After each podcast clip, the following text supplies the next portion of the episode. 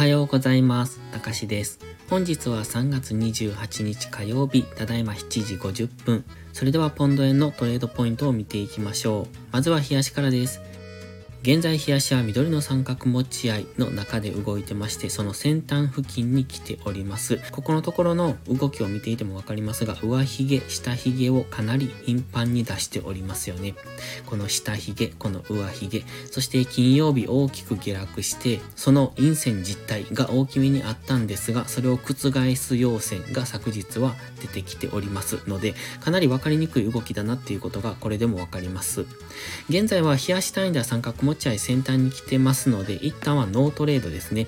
えー先端に来ますとさらに分かりにくい動きになりますので、この中でのトレードっていうのは難しくなってきてます。ただ、値幅的には結構ありますので、買い足でトレードする分にはできると思いますが、基本的には方向感のない動きをしますので、上がったり下がったりと分かりにくい動きになりがちです。ですので、トレードする場合も、自分の得意な形になった時にトレードしないと、今強く上昇しているからそれについていこうとか、あの、大きく下落したからまだ下落が続くだろうとか、そういう安易な考えで乗っていくと、逆向きに大きく、あの、振らされますので、その辺には注意ですね。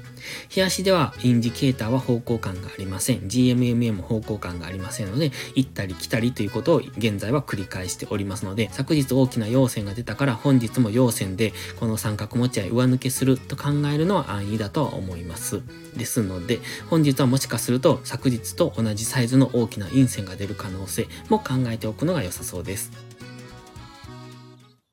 では4時間足です。4時間足ではオレンジの平行チャンネルを描いてます。そのチャンネル加減からの反発、金曜日に一度反発してきてまして、その流れを引き継いだ形ですね、昨日は。現在はその平行チャンネルのセンターライン、ここに赤い点線がありますが、その付近で止まっております。ここっていうのは1時間足の目線切り替えポイントとも考えているポイントですね、ここ。直近、ちょっとわかりにくいんですが、直近の戻り高値をつけているんですね。ここですね。ですので、今ここが161.848という紫の点線を引いてますが、そこでちょうどぴったりと今は上値を抑えられている状態。ここを本日突破できるかどうかですね。日足の三角持ち合いの上限、この辺、今水色のこの切り下げラインを引いてますが、これと同じところに三角持ち合いの上限がありますので、まずはこの辺を目指して上昇する可能性がありますね。ただ、その前にこの平行チャンネルのセンターラインを上抜けられるかどうかっていうところがポイントですので、まずはここ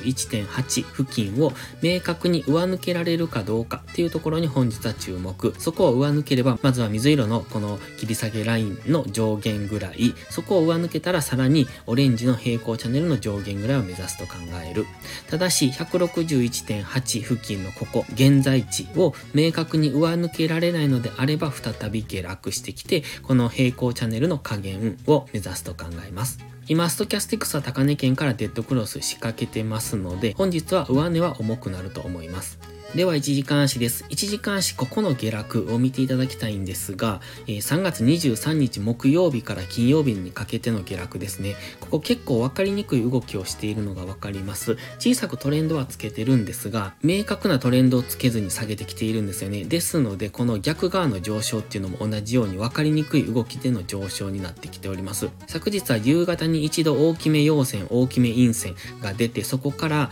1時間足の GMMA にサポートされるような動きになってからの上昇になってきてますね。ですので本日下落してきても1時間足の GMMA が今もうすぐあの追いついてくるんですが、そこに接触するようなところでは再び上昇していくのかなというそんな印象も持てます。